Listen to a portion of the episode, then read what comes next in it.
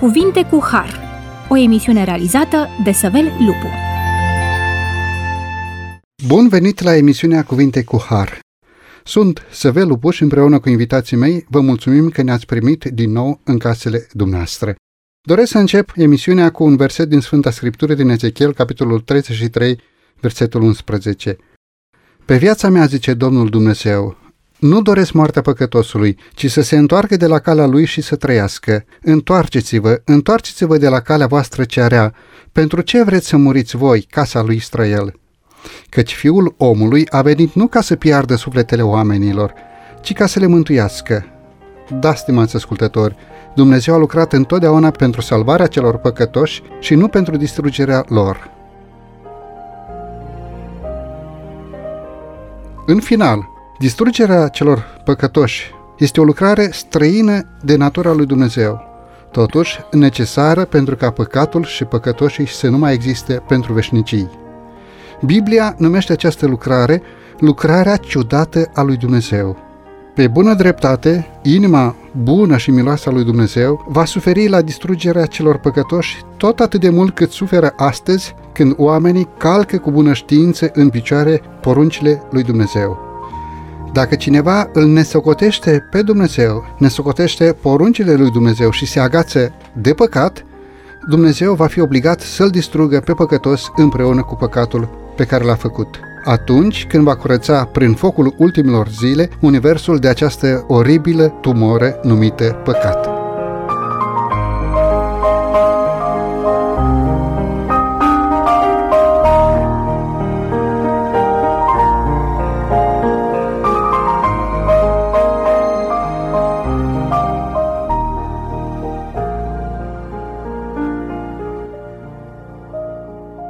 Iată câteva gânduri pe care doresc să le discutăm astăzi împreună cu domnul pastor Rașcu Florin. Bine ați revenit la microfon! Mulțumesc din nou pentru invitație, bine v-am regăsit! Și cu domnul pastor Runcanu Ovidiu, de asemenea, bine ați revenit la microfonul emisiunii Cuvinte cu Har. Vă mulțumesc pentru invitație!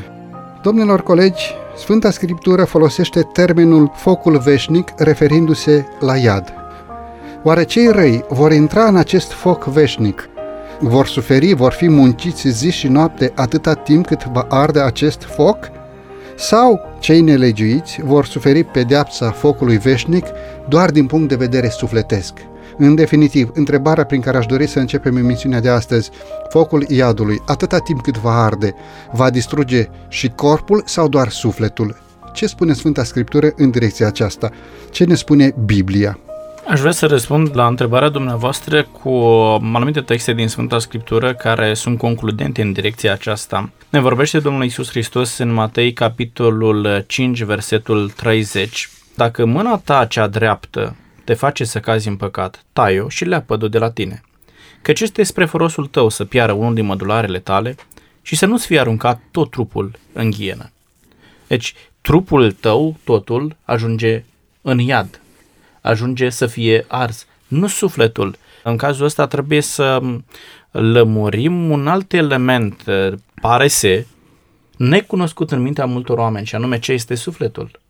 Când ne gândim la felul în care Dumnezeu îl face pe om, ne gândim aici la Geneza, capitolul 2, versetul 7. Sfânta Scriptură ne spune că Dumnezeu l-a făcut pe om din țărâna pământului, i-a suflat în nări suflare de viață și astfel omul a devenit un suflet viu. Țărâna aceea a luat ființă, a început să existe ca și ființă umană. În condițiile acestea înțelegem că sufletul nu este altceva decât combinația între țărâna pământului și suflarea de viață sau energia, principiul de viață care vine de la Dumnezeu. Rezultanta între țărână și suflarea de viață este sufletul acesta. Ei, ce ajunge în iad este sufletul viu. Pentru că morții vor învia, unii pentru viață veșnică, alții pentru moarte veșnică. Acele suflete vii vor ajunge în foc și vor arde. Tot ce înseamnă parte mentală, parte fizică, parte sufletească sau spirituală. totul. Nu există doar un element. Dacă mergem pe ideea aceasta, dom'le, după ce oamenii mor, sufletele ajung în iad sau în rai. Ce vă imaginați că anumite duhuri, anumite energii se duc într-un foc sau în împărăția lui Dumnezeu? Nu, nici pe departe. Vorbim despre oameni așa cum au existat pe pământul acesta, așa vor merge în iadul lui Dumnezeu. Singura transformare care va avea loc va fi în dreptul oamenilor care vor merge în împărăția lui Dumnezeu. Ne spune Sfânta Scriptură, trupurile acestea muritoare se vor îmbrăca în nemurire, trupurile acestea supuse putrezirii vor fi îmbrăcate în neputrezire. Aici, da, are loc o schimbare a omului. Când este vorba despre cei care ajung în iad, Scriptura nu ne vorbește de nicio schimbare. Domnule Ovidiu, vă rog. Cel puțin în picturile sau freșcele care sunt pe la mănăstirile din Moldova și unde sunt înfățișate sau pictate ziua judecății și a iadului, acolo nu sunt pictate sau desenate niște entități nedefinite, ci efectiv oameni, cu trup, cu ochi, gură, nas, așa cum știm noi. Și cel puțin aici credința populară are dreptate. Atunci când Dumnezeu va instaura iadul, cu adevărat omul ca trup și suflet, ca entitate, așa cum o cunoaștem noi, va fi nimicită. Dumneavoastră a spus și de focul veșnic și undeva limba română este foarte frumoasă. Și atunci când citim în Sfânta Scriptură și citim focul veșnic, expresia aceasta, ne gândim că se referă la ceva care nu se consumă, la ceva care nu se termină. Însă în limba română veșnic înseamnă întotdeauna veșnic, fără sfârșit, infinit. Însă în limbile în care a fost scrisă Biblia, ebraică și greacă, lucrurile stau puțin diferit. Termenul ebraic olam și cel grecesc aionios înseamnă veșnic, dar pot însemna și altceva. Pentru că este un termen asociat, el își schimbă înțelesul în funcție de substantivul cu care este asociat. Și vreau să vă dau un exemplu.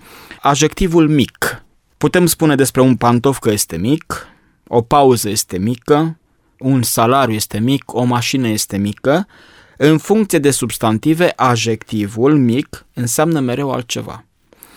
În același mod, termenul veșnic, fiind un termen asociat, poate însemna mai multe lucruri. Pe tot timpul vieții lui, Exodul 21:6, 1 Samuel 1:22, definit sau pentru totdeauna, Obadia, capitolul 10, niciodată Psalmul 56, și vreau să vă dau câteva versete biblice. Psalmul 48:14. Iată, Dumnezeul acesta este Dumnezeul nostru în veci de veci, pentru totdeauna. El va fi călăuza noastră până la moarte. În acest context, expresia în veci de veci sau pentru totdeauna înseamnă până la moarte.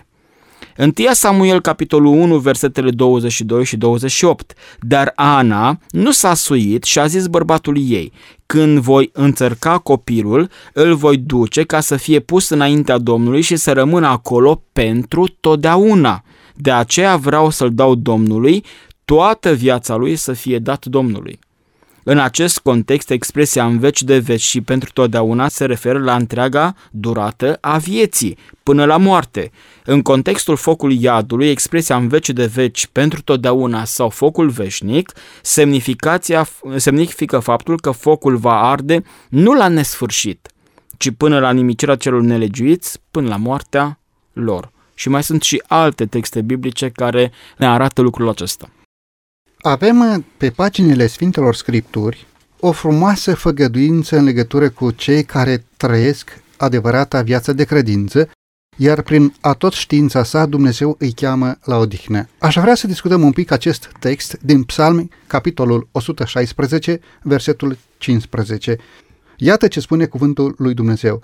Scumpă este înaintea Domnului moartea celor iubiți de El. Domnilor colegi, dacă în focul veșnic, în focul iadului, am înțeles ce înseamnă acest termen veșnic sau în vecii vecilor, dacă în acest foc intră cei necredincioși în viață sau intră doar cei care au adormit, care au murit, cum înțelegem acest verset, scumpă este înaintea Domnului moartea celor iubiți de El? Cum adică poate să fie o moarte scumpă? Este plătită scump de Domnul Hristos pe lemnul crucii, la acest lucru se referă. Domnule, această pereche de pantofi, pentru că ați dat exemplu cu pantofii, este foarte scumpă. Sau e ceva pe care tu l-ai plătit scump printr-o acțiune pe care ai făcut-o. La ce se referă versetul atunci când spune scumpă este înaintea Domnului moartea celor iubiți de El? Domnule Rașcu, vă rog. În momentul în care vorbim despre cei iubiți de Domnul, nu avem o categorie limitată de oameni. Pentru că Dumnezeu iubește pe toți oamenii la fel și poate că unii dintre ascultătorii noștri nu sunt de acord cu ce am spus în momentul de față. Spune Iisus Hristos, Dumnezeu face să răsară soarele și peste cei buni și peste cei răi, dă ploaie și peste cei buni și peste cei răi. Dumnezeu iubește pe toată lumea, atât de mult a iubit Dumnezeu lumea, pentru ca oricine crede în El să nu piară, ci să aibă viața veșnică. Și Iisus este dispus să plătească același preț pentru toți. 5:8 Romani spune, Dumnezeu și-a arătat dragostea față de noi pe când noi eram păcătoși, noi eram răzvrătiți și nu credeam în Dumnezeu. Hristos își manifestă dragostea în egală măsură pentru fiecare dintre oameni. Iisus Hristos suferă, îi pare rău, regretă moartea fiecăruia dintre oameni.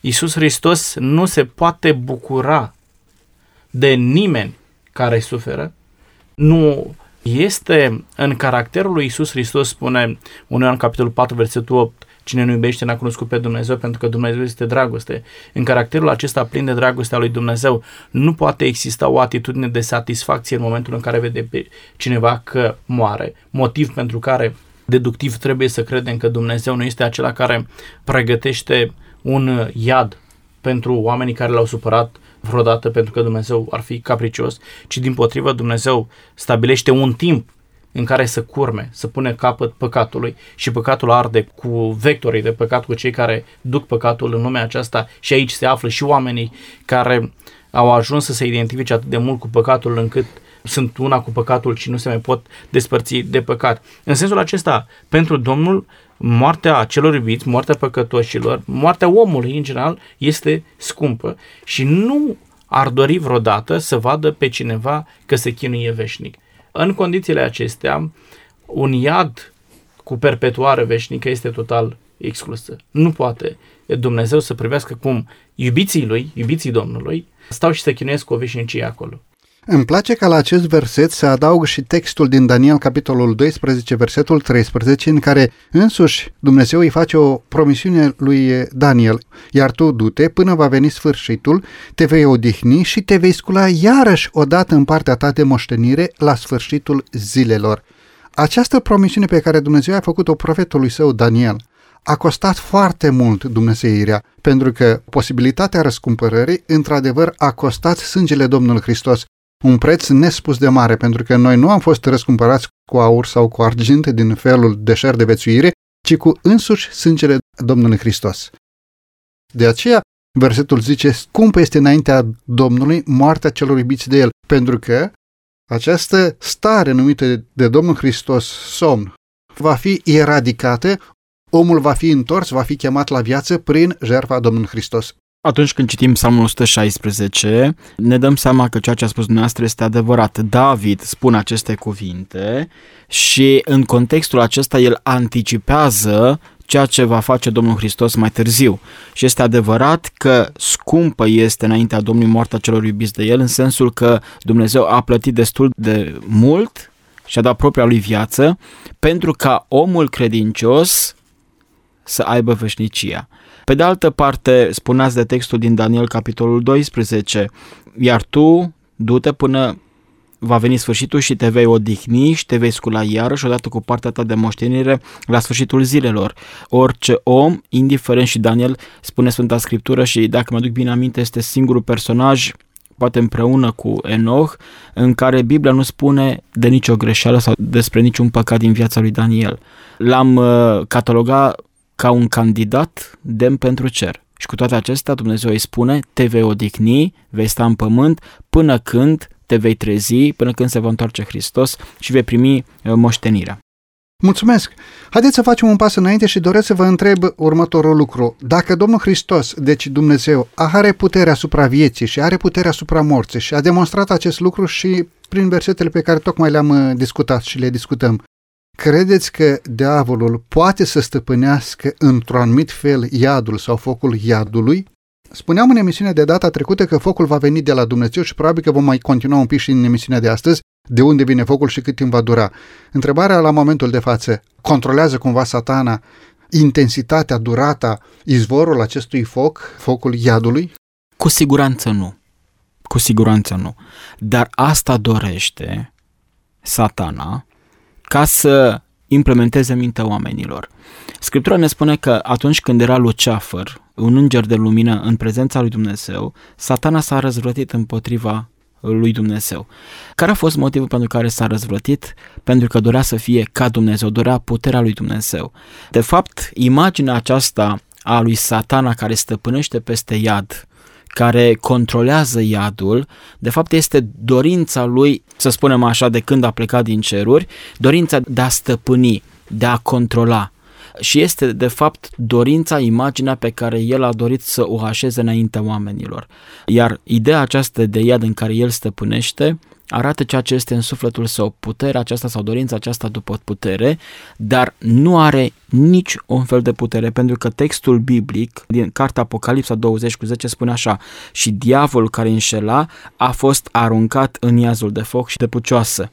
Nu are cum să controleze, pentru că la sfârșit, atunci când iadul va fi activat, el însuși va fi aruncat, pentru că în Evanghelia după Matei, capitolul 25, versetul 41, Domnul Hristos spunea: duceți-vă de la mine, blestemaților, în focul cel veșnic care a fost pregătit diavolului și îngerilor lui.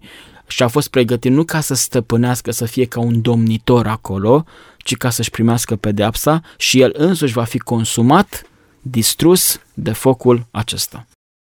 Subliniem și versetul din Ezechiel 28 cu 18 și 19, în care ne este spus: scot din mijlocul tău un foc care te mistuie și te prefac în cenușă pe pământ, înaintea tuturor celor ce te privesc, ești nimicit și nu vei mai fi niciodată. E clar că Satana, diavolul, nu are nicio putere să controleze, să determine și să gestioneze efectele acestui foc numit iad. Domnule Rașcu? Ci dimpotrivă va suporta aceeași consecință ca și păcătoșii. Aș vrea să nu uităm un lucru, pentru că dacă pierdem din vedere care este scopul pentru care Dumnezeu pregătește iadul, adică focul acela, automat putem avea o părere greșită despre ceea ce va face Satan acolo. Noi trebuie să nu uităm faptul că Dumnezeu pregătește focul acela pentru a pedepsi păcatul.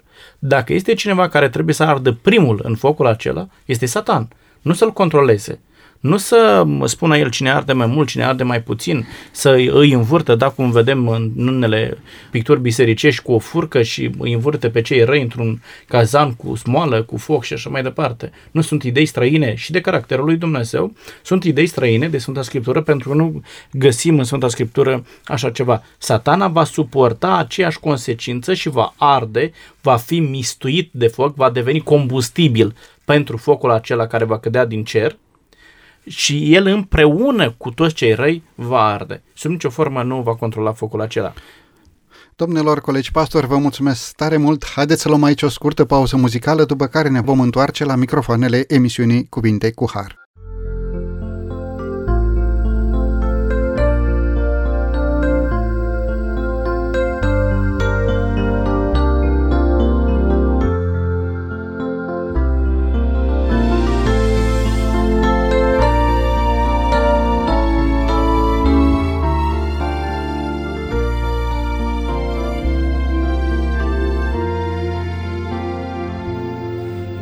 Țara de sus, unde este Iisus, am aflat din al vieții cuvânt. Sus în ceruri nu sunt nici nevoi, nici dureri, ci doar bucurii neîncetat. Și acelor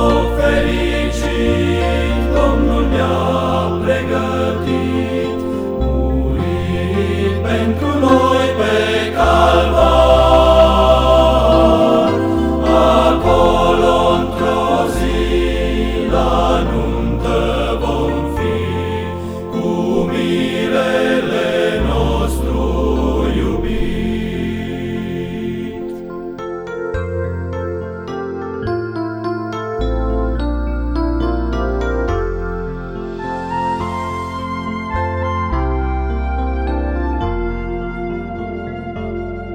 În cetatea de sus, unde Domnul Iisus stă la dreapta Părintelui Sfânt, al vieții izvor ca un râu de cristal, curge din printre pomi roditori și al celor Domnul ne-a pregătit, murind pentru noi pe Calvar. Acolo într-o zi la nuntă vom fi cu mirele nostru iubit.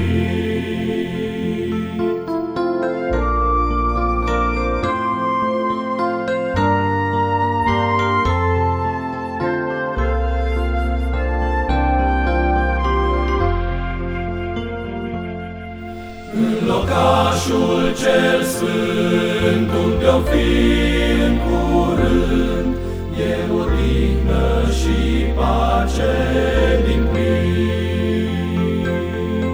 Împreună cu toți ce vor fi mântuiți, bucuroși vom cânta lui Iisus.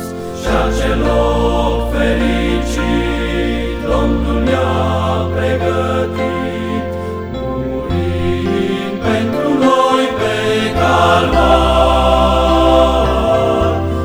Acolo într-o zi la nuntă vom fi cu mirele nostru iubit.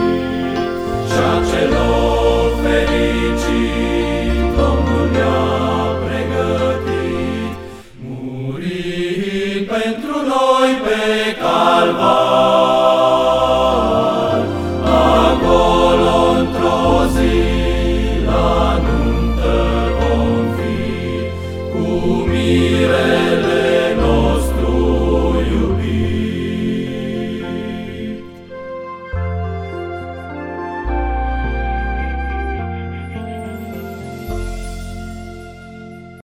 După această frumoasă pauză muzicală ne-am întors la microfoanele emisiunii Cuvinte cu Har. Discutăm astăzi împreună cu domnul pastor Runcanu Ovidiu și cu domnul pastor Rașcu Florin subiectul atât de mult frământat, dar atât de profund, și anume doctrina despre iad.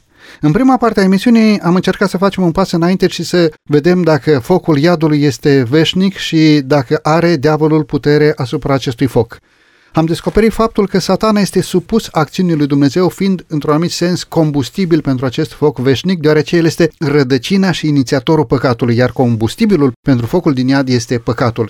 Păcat care pervertește ființa umană. De aceea și unii oameni vor arde împreună cu Satana și cu îngerii lui. Domnilor colegi pastori, haideți să mai clarificăm un termen, și anume un concept. De fiecare dată când întâlnim în Biblie cuvântul iad, se referă lucrul acesta strict la un loc care arde, la un foc care arde, la un loc unde arde focul, sau Sfânta Scriptură ne pune față în față și cu alte sensuri a acestui termen? Domnule Rașcu, vă rog. Atunci când ne uităm în Sfânta Scriptură, găsim de foarte multe ori cuvântul de iad, atât în Vechiul cât și în Noul Testament. Nu totdeauna termenii folosiți fie în Vechiul Testament, fie în Noul Testament, nu transmit totdeauna același lucru. De vreo 54 de ori găsim în Sfânta Scriptură termenul de iad și numai de 12 ori cu referire la un loc ce arde. Restul înseamnă altceva. De exemplu, în Noul Testament, Hades, de vreo 10 ori înseamnă mormânt. Doar de 12 ori, ceea ce vă aminteam, locul care arde, prin termenul de ghienă, odată din Tartarus, care înseamnă un loc al întunericului. De aceea, atunci când citim în Sfânta Scriptură cuvântul de iad, trebuie să-l înțelegem în contextul în care este pus, în contextul general al Sfintelor Scripturi, în contextul caracterului lui Dumnezeu și în contextul planului de mântuire al lui Dumnezeu. Nu putem să creăm o dogmă pe baza unui singur verset, nu putem să creăm o dogmă pe baza unor preconcepții atunci când ne apropiem de Sfânta Scriptură, nu venim să căutăm termeni pentru a ne justifica anumite preconcepții pe care noi le avem, ci dimpotrivă venim să căutăm în Sfânta Scriptură tot ce spune Dumnezeu pentru termenul acesta și să avem o imagine de ansamblu clară și corectă asupra ceea ce înseamnă iad. Mulțumesc frumos, domnule Ovidiu. Ce cuvânt întâlnim în Vechiul Testament pentru același concept și anume iad? De fiecare dată se referă, cum am întrebat și pe colegul nostru Florin, se referă de fiecare dată la un loc care arde, la un loc ce arde, ceva care arde într-un anumit loc. Ce ne spune Vechiul Testament? Cuvântul în ebraică pentru iad, găsit de 31 de ori în Vechiul Testament, este Sheol, ce semnifică sălașul temporar al tuturor morților, atât a celor drepți cât și a celor nelegiuiți. Și vreau să citesc un verset din Eclesiastul, capitolul 9, versetul 10. Tot ce găsește mâna ta să facă, fă cu toată puterea ta, căci în locuința morților, adică Sheol, în care mergi, nu mai este nici lucrare, nici chibzuință, nici știință, nici înțelepciune. Acesta este cuvântul întâlnit în Vechiul Testament. Aș vrea să mai fac referire la două cuvinte pe care colegul meu le-a amintit, Tartaros în grecește, care se găsește decât o singură dată în Noul Testament, în 2 Petru 2:4. Și trebuie specificat faptul care înseamnă infern sau iad, se aplică diavolului și îngerilor lui, nu oamenilor. Tartaros semnifică închisoare, un loc cu restricții, un adânc întunecos. Deci textul din 2 Petru 2:4 descrie izolarea îngerilor răi pe pământ după revolta și alungarea lor din cer. Și ghenă, interesant este Tartaros, avem cuvântul în română tartar. Ghena, tot în limba grecească, care înseamnă infern, iad, avem cuvântul și noi, ghenă. De unde este cuvântul acesta Gheena? Gheena biblică este o vale situată în apropierea Ierusalimului, în partea de sud a cetății. Se pare că împăratul nelegiuit Ahaz a introdus în această vale ritualul păgân al jertfelor omenești, în cinstea zeului Moloch, pe un loc numit Tofet. 2 Cronici 28:3. Pe vremea lui Isaia, împăratul Manase, un nepot al lui Ahaz, a reinstaurat practica jertfelor umane în valea lui Hinom. 2 Cronici 33 cu 1-6. Mai târziu, regele Iosia a făcut o reformă religioasă în care, printre altele, a spurcat Tofelul pentru a nu mai aduce acolo jertfe omenești. 2 Regi 23, versetul 10. Din acel moment, această vale a devenit lada de gunoi a Ierusalimului, un loc de depozitare și distrugere a gunoailor, mortăciunilor și cadavrelor criminalilor. Era un loc al distrugerii și al morții în care, pe de o parte, viermii gunoailor continuau să-și facă lucrarea în continuu, pe de altă parte, focul mocnea într-una consumând tot ce era aruncat acolo.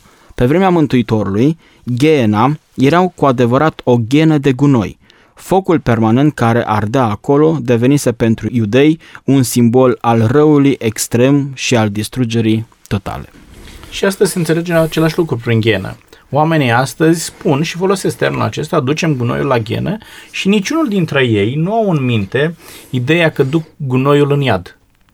Deși atunci când se uită în Sfânta Scriptură și li se citește termenul acesta, focul veșnic al ghenei, se gândesc că oamenii vor deveni gunoaie și vor fi aruncate într-un foc veșnic. Vedem mai mult o manipulare la care au fost supuși oamenii care nu cunosc Sfânta Scriptură și nici nu au poate interesul profund de a-L cunoaște pe Dumnezeu prin intermediul Sfintelor Scripturi, ca acești oameni să creeze mase compacte pentru ca o anumită credință, o filosofie religioasă să poată să prindă un contur atât de puternic încât Satana să devină triumfalist.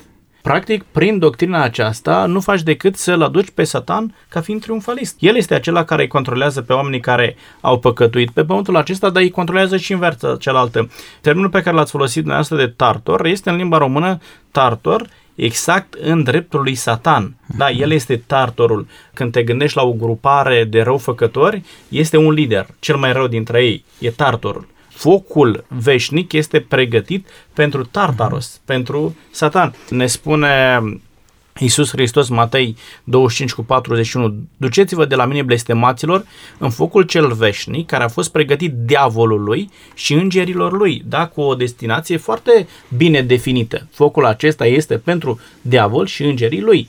Cei care, prin practica pe care au avut-o pe pământul acesta, devin acoliți ai lui Satan, devin slujitori ai lui Satan, vor avea parte de același lucru de care are parte Satan și îngerii lui. Niciodată Dumnezeu nu a pregătit focul pentru oameni, ci pentru oameni, prin jertfa lui Iisus Hristos, Dumnezeu a pregătit, și spune și Iisus Hristos în Ioan 14, de la 1 la 3 mai departe, mă duc să vă pregătesc un loc, adică împărăția lui Dumnezeu.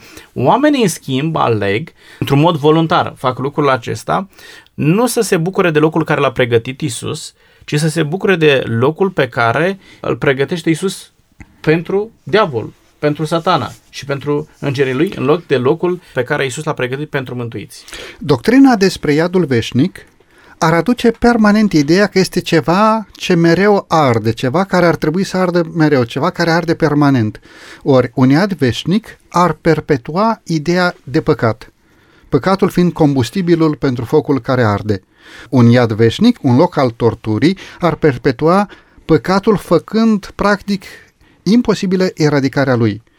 O asemenea teorie oribilă este o calomnie adusă împotriva numelui lui Dumnezeu. Satana, cel rău, este încântat când vede că bunul nostru creator este zugrăvit ca un tiran monstruos și tot el este singurul care poate beneficia de pe urma unei astfel de învățătură. De ce? Pentru că consideră că Dumnezeu este tiran, iar pedeapsa vine din partea lui Dumnezeu. Domnilor colegi, care este adevăratul scop al lui Dumnezeu cu privire la iad?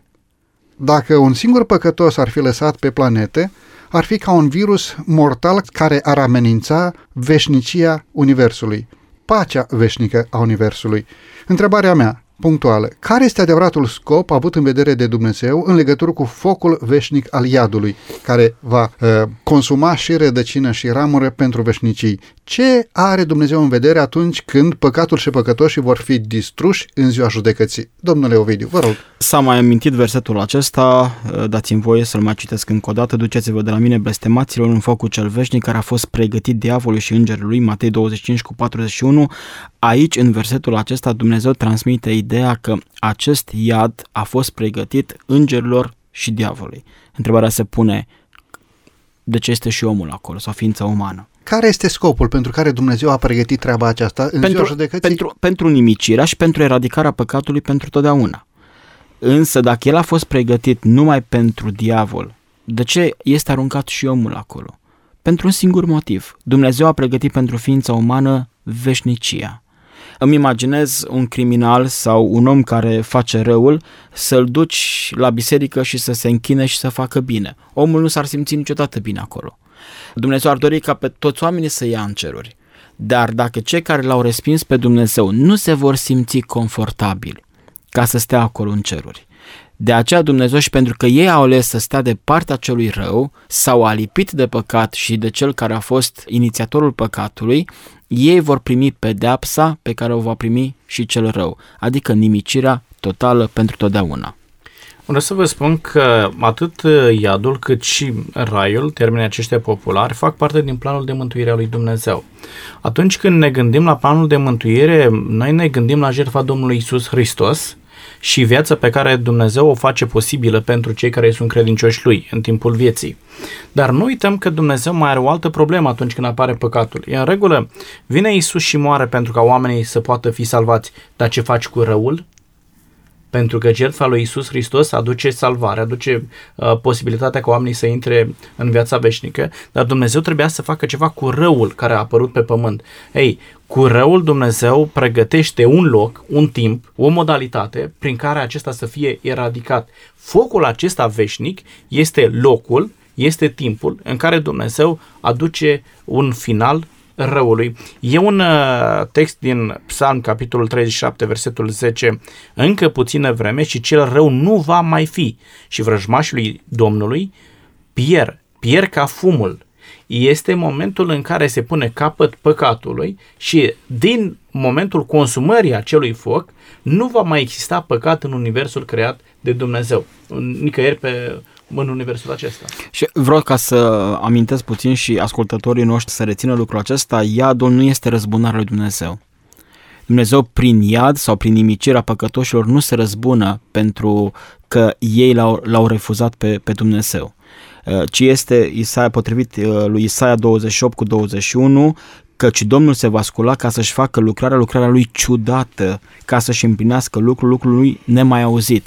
Dumnezeu, spuneam anterior, nu a dorit ca ființa umană să fie nimicită, ci a dorit ca fiecare om. Este Ioan 3:16, fiindcă Dumnezeu a iubit atât de mult lumea, pe fiecare, dar fiecare are posibilitatea de alegere. Și dacă fiecare om l-ar alege pe Domnul Hristos prin jertfa sa, sunt convins că toți ar avea loc în ceruri, dar este alegerea personală a fiecăruia. Trebuie să înțelegem de aici că eradicarea răului nu se face printr-un rău mai mare, prin cineva care este mai puternic să aducă un rău mai mare, printr-o nimicire finală definitivă. Eradicarea răului se va face prin biruință asupra răului, biruință obținută la cruce și biruință pe care omul credincios o obține în fiecare zi biruindu-și propriul păcat.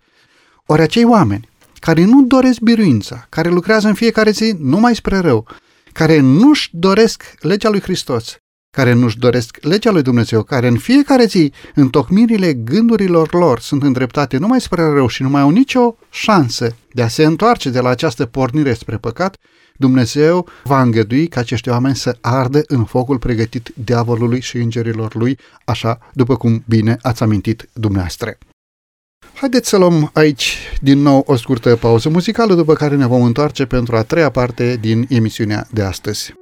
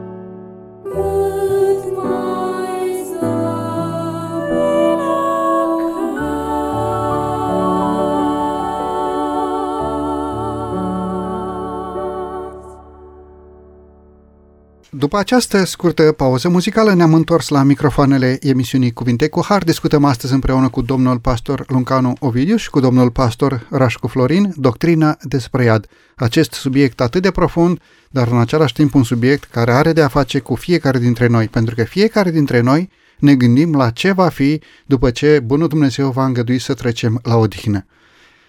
În prima și a doua parte a emisiunii de astăzi am discutat faptul că adevăratul scop al lui Dumnezeu cu privire la iad, la focul veșnic, este de a distruge păcatul și păcătoșii și de a transforma lumea, chiar lumea aceasta, într-un loc sigur pentru veșnicii. Spuneam că dacă un singur păcătos ar fi lăsat pe planetă, ar fi ca un virus mortal ce ar amenința viața întregului univers.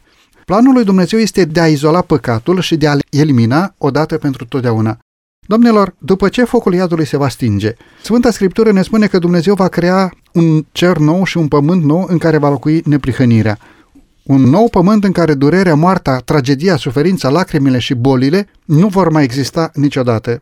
Un nou pământ în care nu vom mai trăi desamăgirile amare ale înstrăinării de Dumnezeu, în care nu vom mai trăi tristețea despărțirii de cei dragi, în care orice urmă de păcat va dispare pentru veșnicii. Haideți să vedem câteva versete ale Sfintelor Scripturi care sublinează aceste adevăruri. Am dorit să știm din Biblie aceste cuvinte ale lui Dumnezeu subliniate în direcția acestui fapt, că Dumnezeu va șterge lacrimile pentru totdeauna, că va exista un cer nou și un pământ nou în care va locui neprihănirea. Domnule Rașcu, vă rog. Sunt unele din cele mai frumoase cuvinte pe care le găsești în Sfânta Scriptură. Să primești din partea lui Dumnezeu asigurarea că răul pe care l-ai suportat o viață întreagă pe pământul acesta, are un final. Mai mult decât atât, este încurajator să știi că în urma acestui final al răului te așteaptă o veșnicie în care poți să ai parte de o fericire continuă.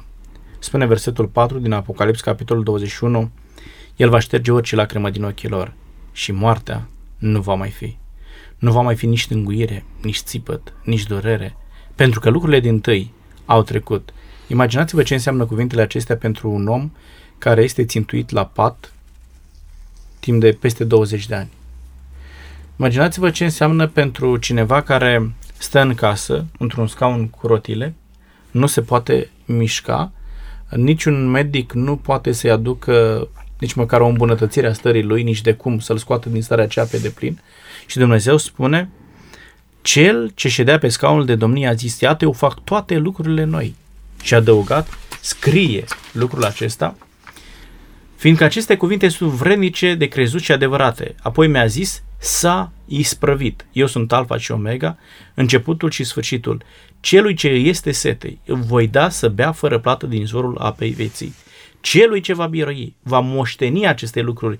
Eu voi fi Dumnezeul lui și el va fi Fiul meu. Să știi că este un timp când toată suferința ta dispare. Să știi că este un timp când nu te vei mai afla în pericolul ca boala ta să recidiveze. Să știi că nu mai ești în pericolul ca vreodată să mai suporți un accident similar celui care te-a dus într-o stare de imobilitate timp de peste 20 de ani. Cred că acestea sunt lucrurile la care noi trebuie să fim atenți, către care trebuie să ne îndreptăm atenția și acestea sunt lucrurile care ne atrag spre Dumnezeu. Nu că este un foc, nu vreau să mă gândesc la un foc veșnic, pentru că acel foc nu este pregătit pentru mine. Ce este pregătit pentru mine? Cel care mă interesează persoana lui Dumnezeu, cel care mă interesează să-L cunosc mai mult și să petrec o veșnicie alături de Dumnezeu, sunt lucrurile acestea. Ce mi-ai pregătit Tu, Doamne? care sunt lucrurile pentru care merită să sufăr, pentru care merită să mă rog, pentru care merită să abandonez lumea aceasta cu tot ce mi oferă ea. Sunt lucrurile acestea pe care le descrie Sfânta Scriptură. Un pământ nou, un cer nou, lucruri fără rău, fără păcat, fără suferință. Cuvintele acestea citate din cartea Apocalipsa au fost scrise de Ioan într-un context destul de dureros pentru el. Era pe insula Patmos, era izolat acolo și mă gândesc că atunci când Domnul Hristos i-a descoperit aceste cuvinte, această viziune, câtă mângâiere a avut apostolul Ioan. Probabil că dacă aș fi fost în locul lui, m-aș fi gândit mai mult la flăcările iadului, să îi condamn pe cei care m-au aruncat acolo, cei care poate își băteau joc de mine, dar Ioan nu își încheie cartea Apocalipsa într-un ton negativ, gândindu-se poate la răzbunare, ci într-un ton pozitiv. Când păcatul nu va mai fi, cei răi nu mai sunt acolo, ci Dumnezeu pregătește un cer nou, pregătește ceva frumos, unde nu va mai fi țipăt, durere și așa mai departe. Și aș vrea să mai susțin și cu două texte din Vechiul Testament, Naum, capitolul 1, versetul 9, el le zădărnicește, nenorocirea nu va veni de două ori, și Isaia 65 cu 17, căci iată, eu fac ceruri noi și un pământ nou, așa că nimeni nu-și va mai aduce aminte de lucrurile trecute și nimănui nu-i vor mai veni în minte. Cred din toată inima că atunci când Dumnezeu va eradica pentru totdeauna păcatul din univers, cu păcătoșii, cu cel care iniția păcatul, când va crea un nou pământ aici și va sta împreună cu cei mântuiți, cred din toată inima că niciunul dintre cei mântuiți nu se vor mai gândi la vremurile din trecut.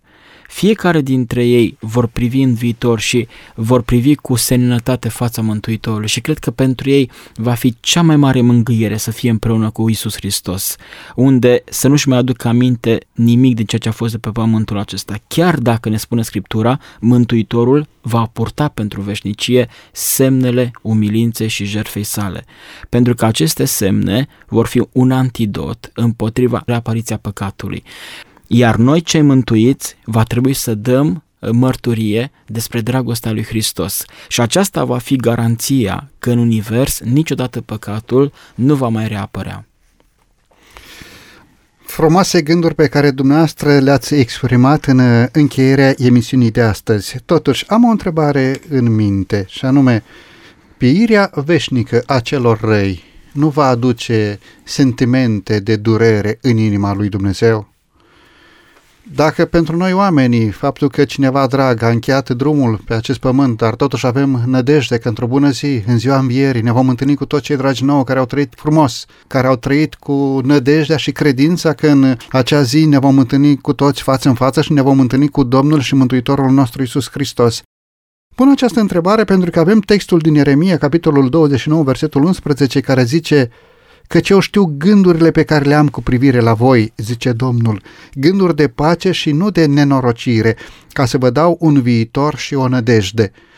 Bun, Dumnezeu oferă celui credincios un viitor și o nădejde, gânduri de pace și gânduri de bucurie, nu de nenorocire. Totuși el, ca părinte veșnic, nu are acest simțământ al despărțirii de ființa pe care a creat-o cu mâna lui? O parte din creație, o parte din oameni, îngerii răi, însuși Satana, distruși pentru totdeauna, iar locul lor nici nu va mai exista, pentru că Sfânta Scriptură spune despre un cer nou și un pământ nou în care va locui doar neprihănirea. Deci nu va fi un iad, un loc undeva în universul acesta care să ardă mereu și mereu. Nu-i va părea rău lui Dumnezeu pentru treaba aceasta? Pentru orice om care nu va ajunge în împărăția lui Dumnezeu îi va părea rău. Însă, acum 7 ani în urmă am participat la una din cele mai dureroase înmormântări. Atunci când o mamă a trebuit să-și îngroape fiul, era unul din cei doi fii pe care îi avea, era cel mai mic dintre ei, mezinul mamei și cel la care ținea cel mai mult. Tânărul acesta a avut un accident, a căzut dintr-un bloc, pe scara blocului, un bloc în construcții, și-a fracturat coloana și timp de 3 ani a stat la pat, neputând să se miște.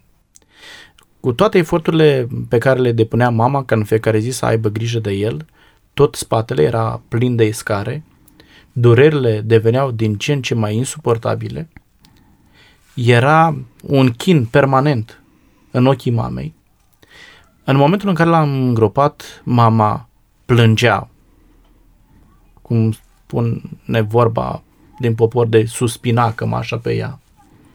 Dar în același timp mi-a spus: frate pastor, este mai bine că l-a luat Dumnezeu.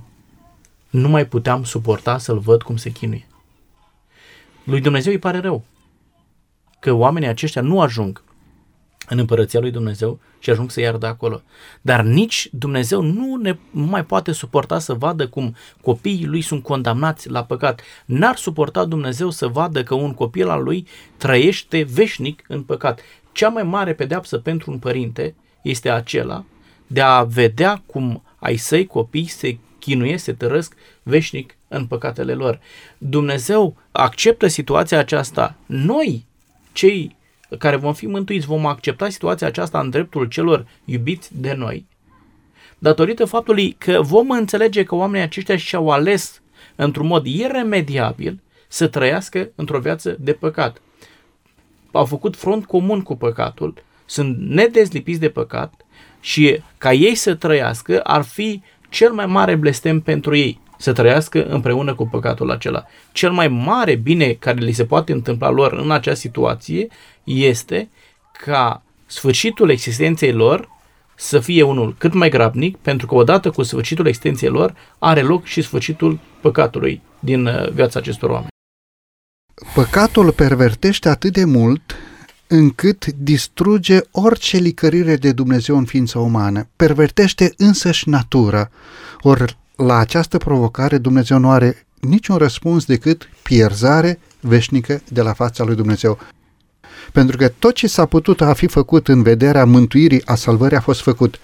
Dumnezeu nu mai are o altă alternativă decât să pună capăt odată pentru totdeauna istoriei păcatului. Dar mulțumim lui Dumnezeu pentru că viața veșnică este darul fără plată pentru cei care și-au dorit să fie împreună cu Hristos pentru veșnicii. Domnule Ovidiu, un ultim gând? Ceea ce pot să spun din Sfânta Scriptură despre Dumnezeu este că El este dragoste.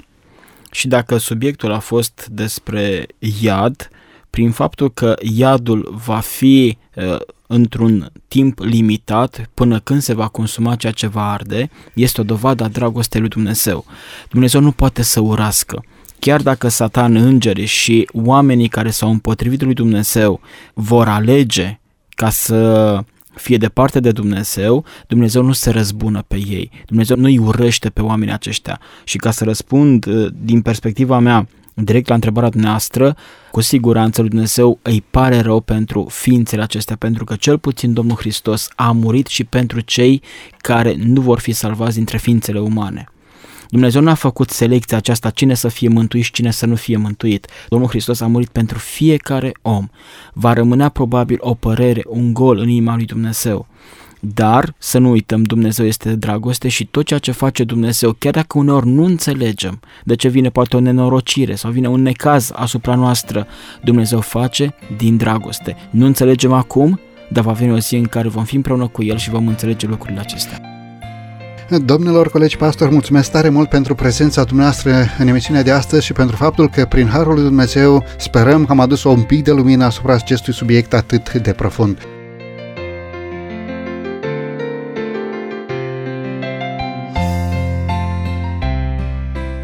Aș dori să închei emisiunea cu un cuvânt inspirat din 1 Corinteni, capitolul 15, de la versetul 52 în continuare.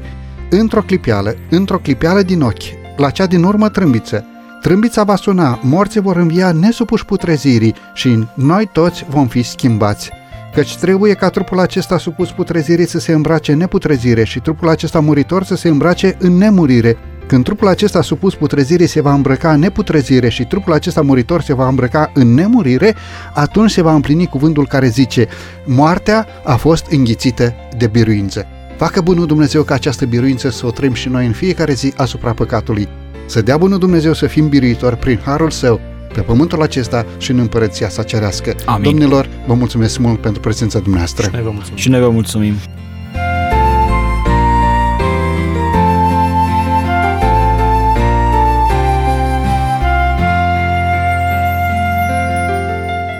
Stimați ascultători, din toată inima vă mulțumim pentru că timp de 50 de minute ne-ați primit în casele dumneavoastră. Binecuvântarea lui Dumnezeu să vă umbrească permanent. De la microfonul emisiunii Cuvinte cu Har, Săvel Lupu, iar din regia tehnică Teodorescu Cătălin, vă mulțumim pentru atenția care ne-ați acordat-o. Până data viitoare, bunul Dumnezeu să fie cu noi cu toți. La revedere tuturor!